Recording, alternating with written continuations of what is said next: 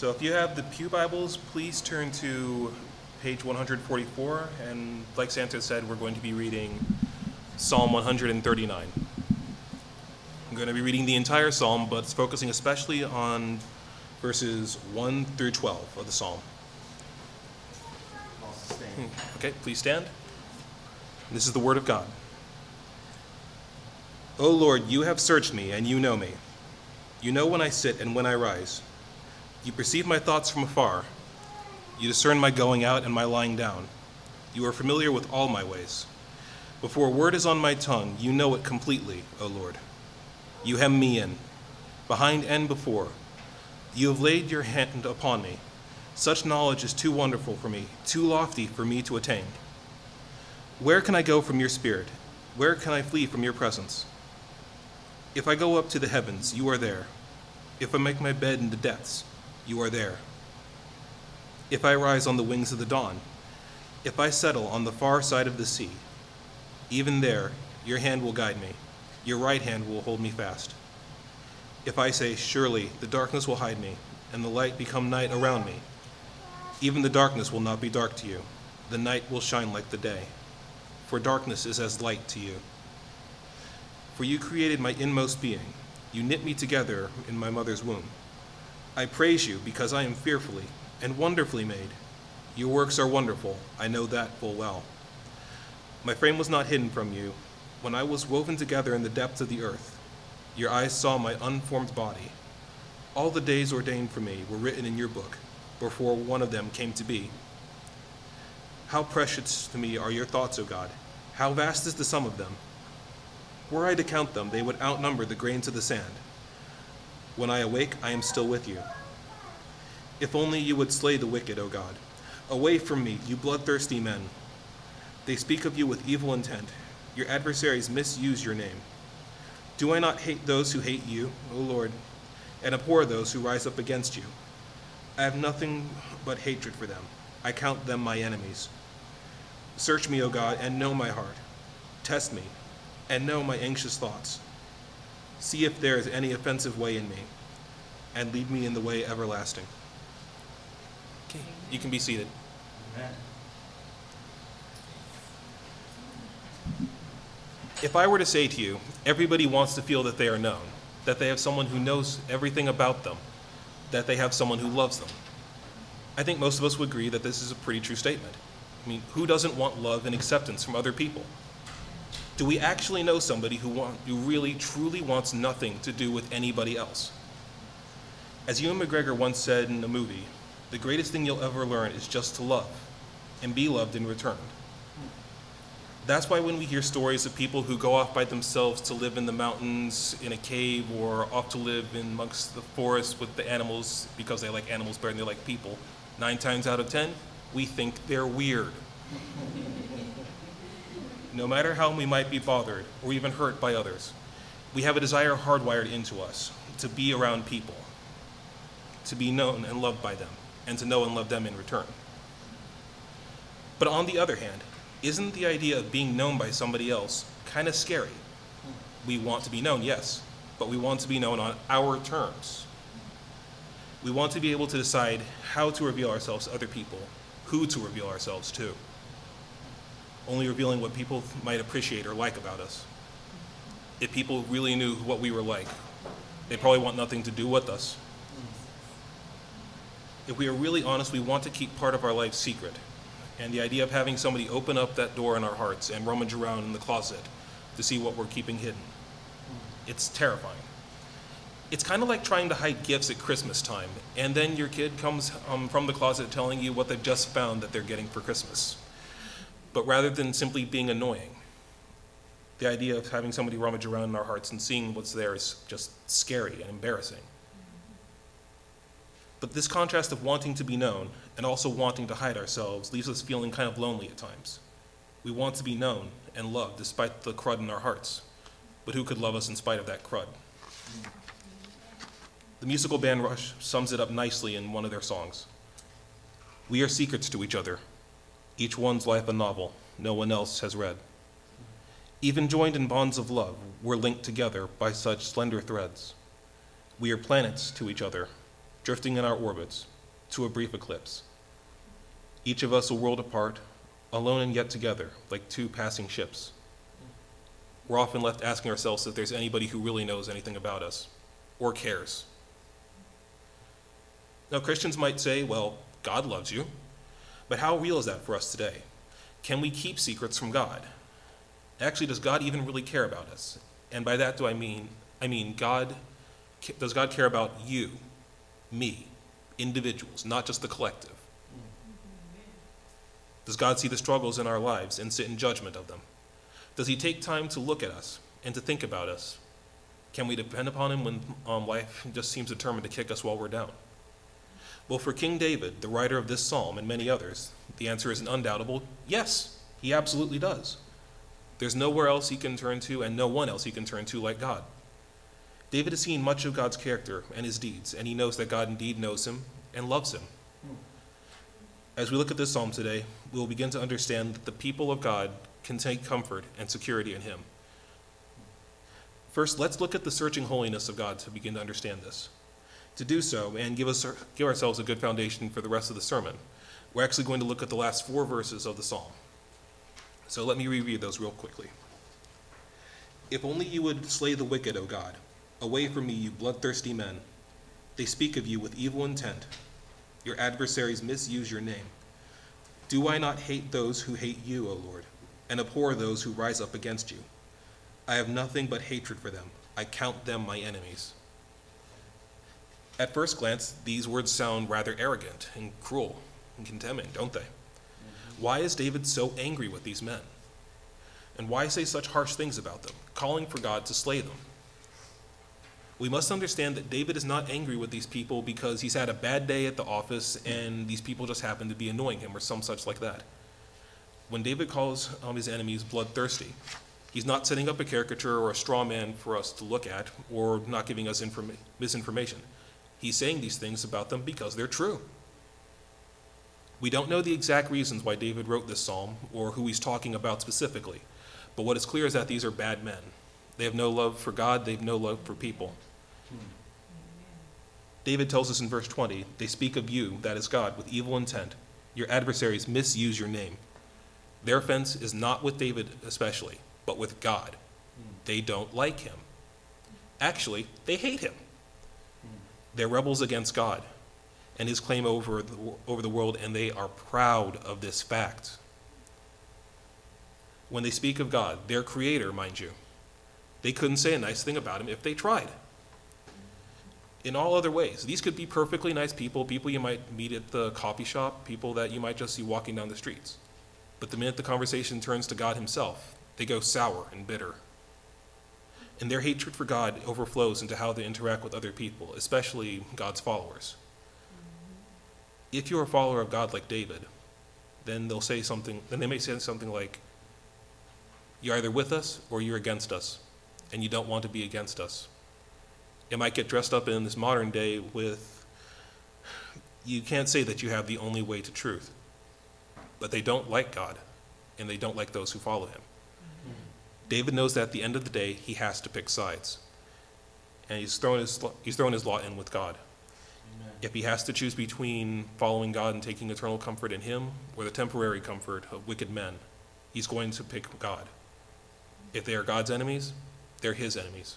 Amen. And he knows that God will judge the wicked and the rebellious, and David is happy enough to leave him to do that. But we need to be careful here. Otherwise, we might end up thinking, yes, very good, David, awesome. Glad you're good. You're standing on the high moral ground, exposing evil. Whew, sure glad I'm doing the same thing. David rejects evil, but notice that he's also very, very concerned about the state of his own heart, not just the hearts of the people around him. He knows that it needs to be examined. Now, if I were to ask any of you here, have you ever told a lie before? Then probably everybody here would say, yes. But how quickly would you call yourself a liar? If I were to tell a lie and you caught me in it, you'd probably say liar almost immediately. But how quickly would you call yourself one? It's not so easy to condemn our own sin. It's even harder just to see it in the first place. But David is very aware of the sin in his life. But while it's easy for most of us to just dismiss it as, it's not so bad, or, I mean, I'm not like that guy, I'm not that bad, David isn't content to just say that. He wants God to search through him, to dig through his heart, to find the hidden places of his heart that David doesn't even know about, ex- find and expose any dirt he can find there. Why? David knows that his sin will keep him from a relationship with God, and the thought of that is unbearable for David. Hmm. But why does David ask God to search him? We must understand that as far as God is concerned, our best efforts and our most holy deeds aren't impressive to God. Isaiah chapter 64, verse 6 tells us, All of us have become like one who is unclean, and all our righteous acts are like filthy rags. God cannot and will not accept good enough where good and evil are concerned, whatever good enough happens to be. One sin is all it takes to become a sinner in God's eyes. And I'll be the first to admit that I've disobeyed God's commands multiple times. But if that's the case, then why does David take the time to ask God to search out offenses with him? Does he have a death wish or something? Well, this leads us on to finding out that we can take comfort in God's intimate knowledge of us. As I said when we started, we all have secret places in our hearts that we try to keep hidden, those dark places that no one is meant to know, and we're very good at keeping them hidden. But David says that God has searched him and knows him. This searching and knowing is something special and unique to God. When we think of searching, we might think about looking in the closet for a coat or a jacket or something that we can't find. Or we might think about looking for a child who's gotten lost at the mall or something. When we talk about knowing people, then our knowledge is going to be limited by the amount of time we spent with them, what we've heard of them um, from ourselves or from other people, something like that. But when David speaks of God knowing him and searching him, he means that God has dug through David's heart and knows everything, literally everything about David. David says of God in verses 2 through 4 of this psalm You know when I sit and when I rise. You perceive my thoughts from afar. You discern my going out and my lying down. You are familiar with all my ways. Before a word is on my tongue, you, Lord, know it completely. Knowing when David sits down and when he rises up means that God knows when he does both those things and everything in between. Even before David speaks a word, kind or hurtful, God knows what he is going to say and who he's going to say it to. Even David's thoughts are an open book before God. Nothing about his life is private or secret where God is concerned. No deed unseen, no thought stays secret. It's completely bare before the Lord. Now let's think for a moment about the kind of person that David was. We all know him as the killer of the evil giant Goliath, which David did in order to protect God's name, which Goliath was misusing, and also to protect the people of God from an invading army. He, after that, he became one of the greatest and most powerful kings of God's people, the Israelites. He's also a composer of beautiful music and lyrics. This psalm was one of his personal songs, and it's regarded as perhaps the best of the psalms. But David was also a sinner, whose choices not only had grave consequences for himself, but people around him. One time he had to deceive a priest in order to get away from an enemy. And as a result of David's deception, an entire village's worth of people was exterminated on the spot. At a later time, he slept with the wife of a man named Uriah the Hittite. And Uriah was a very experienced soldier who was loyal not only to God, but to David personally. But as a result of David's affair with Uriah's wife, the woman became pregnant. And then David put Uriah into a position where his death was assured. The son that was born from that affair died later on as a punishment to David. The lives of several of David's other children were, an absolute mess. One of his sons, Absalom, decided that he wanted to be king and ousted David from his position, attempted to have him killed. And it's only due to the clever help of a double agent for David that the son was able to be kicked out of the throne and David restored to power. If you were to ask David whether the thought of God looking through his life, exposing all of the dirty laundry that's there, and mind you, we have it more than 3,000 years later recorded for us, the worst things about David's life. Do you think that David would really want to say, I'm happy about this? What would we say if God were to confront us with that kind of knowledge about our own sin and our own lives? I doubt here that anybody really likes the idea of one of us, somebody else knowing every detail about their lives. We've all done things that we're not proud of, and God saw them all. We've said things that in the next instant we wish we could snatch back out of the air, but it was too late for that. And God knew what, was, what we were going to say before the words were on our tongues. Whether we actually act on the thoughts in our lives or not, God still sees them.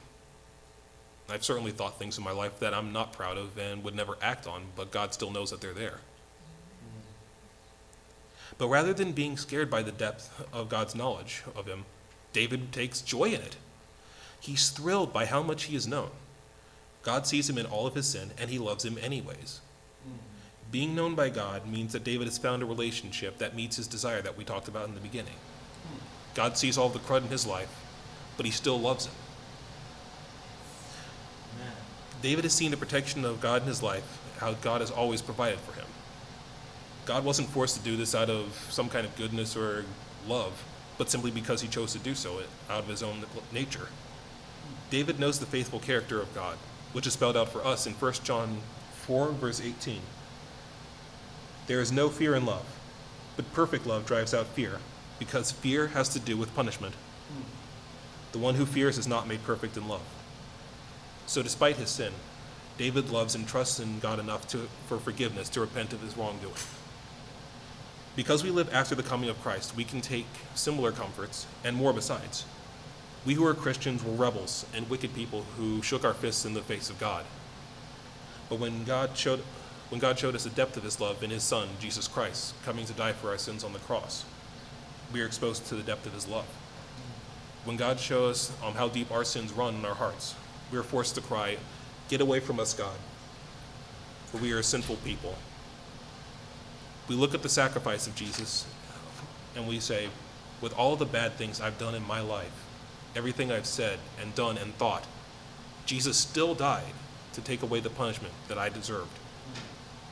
This is a cause for as much joy in our hearts as it was David's. God knows us on a deeper level than any person ever possibly could and he invites us to take hold of the relationship that results from that knowledge. So we've seen how we can take comfort and security from God's holiness and from his knowledge. Now let's take a look at the surrounding presence of God. So we've seen how the knowledge of God can lead to the kind of relationship that we long for deep in our hearts. But what about those times when God seems to be far off? When you wanted to see him at work and you couldn't see him? The loss of a job or beloved family member? Where was God when our reputation was dragged through the mud? Was he not paying attention? Or what about those dark spots that linger in our lives that are just too much fun or too deeply embedded to just give up like that? So you try to hide them where no one can see. Maybe God won't bring them up if he can't see them. I remember one time when I was a little kid, I was hiding from my mom. Maybe I was angry at her or something, or maybe I was playing a game. I don't know. I was little. But I hid under my bed and my mom couldn't find me until I was ready to be found. Would something like that work on God? Well, David's already a step ahead of us. He asked God, Where can I go from your spirit? Where can I flee from your presence? He answers his own question by looking at the furthest apart, most separated places that he can think of. If David were to ascend up to heaven, he would find God waiting for him there. No surprise, why wouldn't God be in paradise? But on the other hand, what if David were to make his bed in the depths of the, of the grave, which is, an which is an ancient Israelite way of thinking about the underworld, a place of the dead? But God is there too.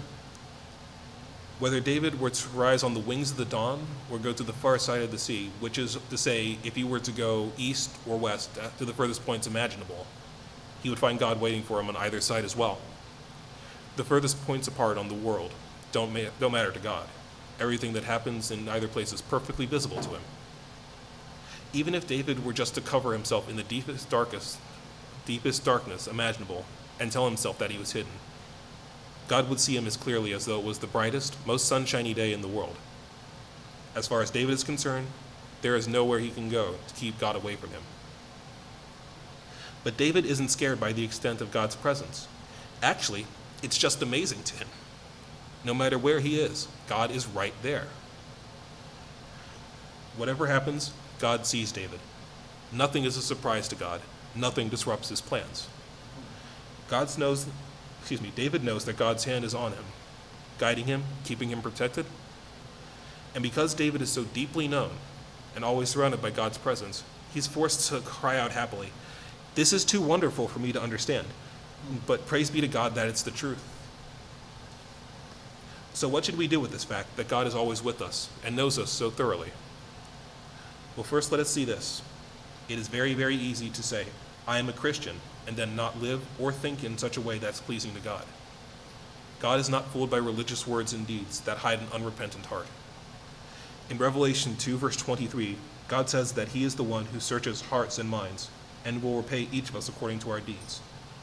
If we will not look at the sin in our lives and ask God to take it out of, to take it out of us, then God's knowledge and His presence will become indisputable proof against us in the final day of judgment.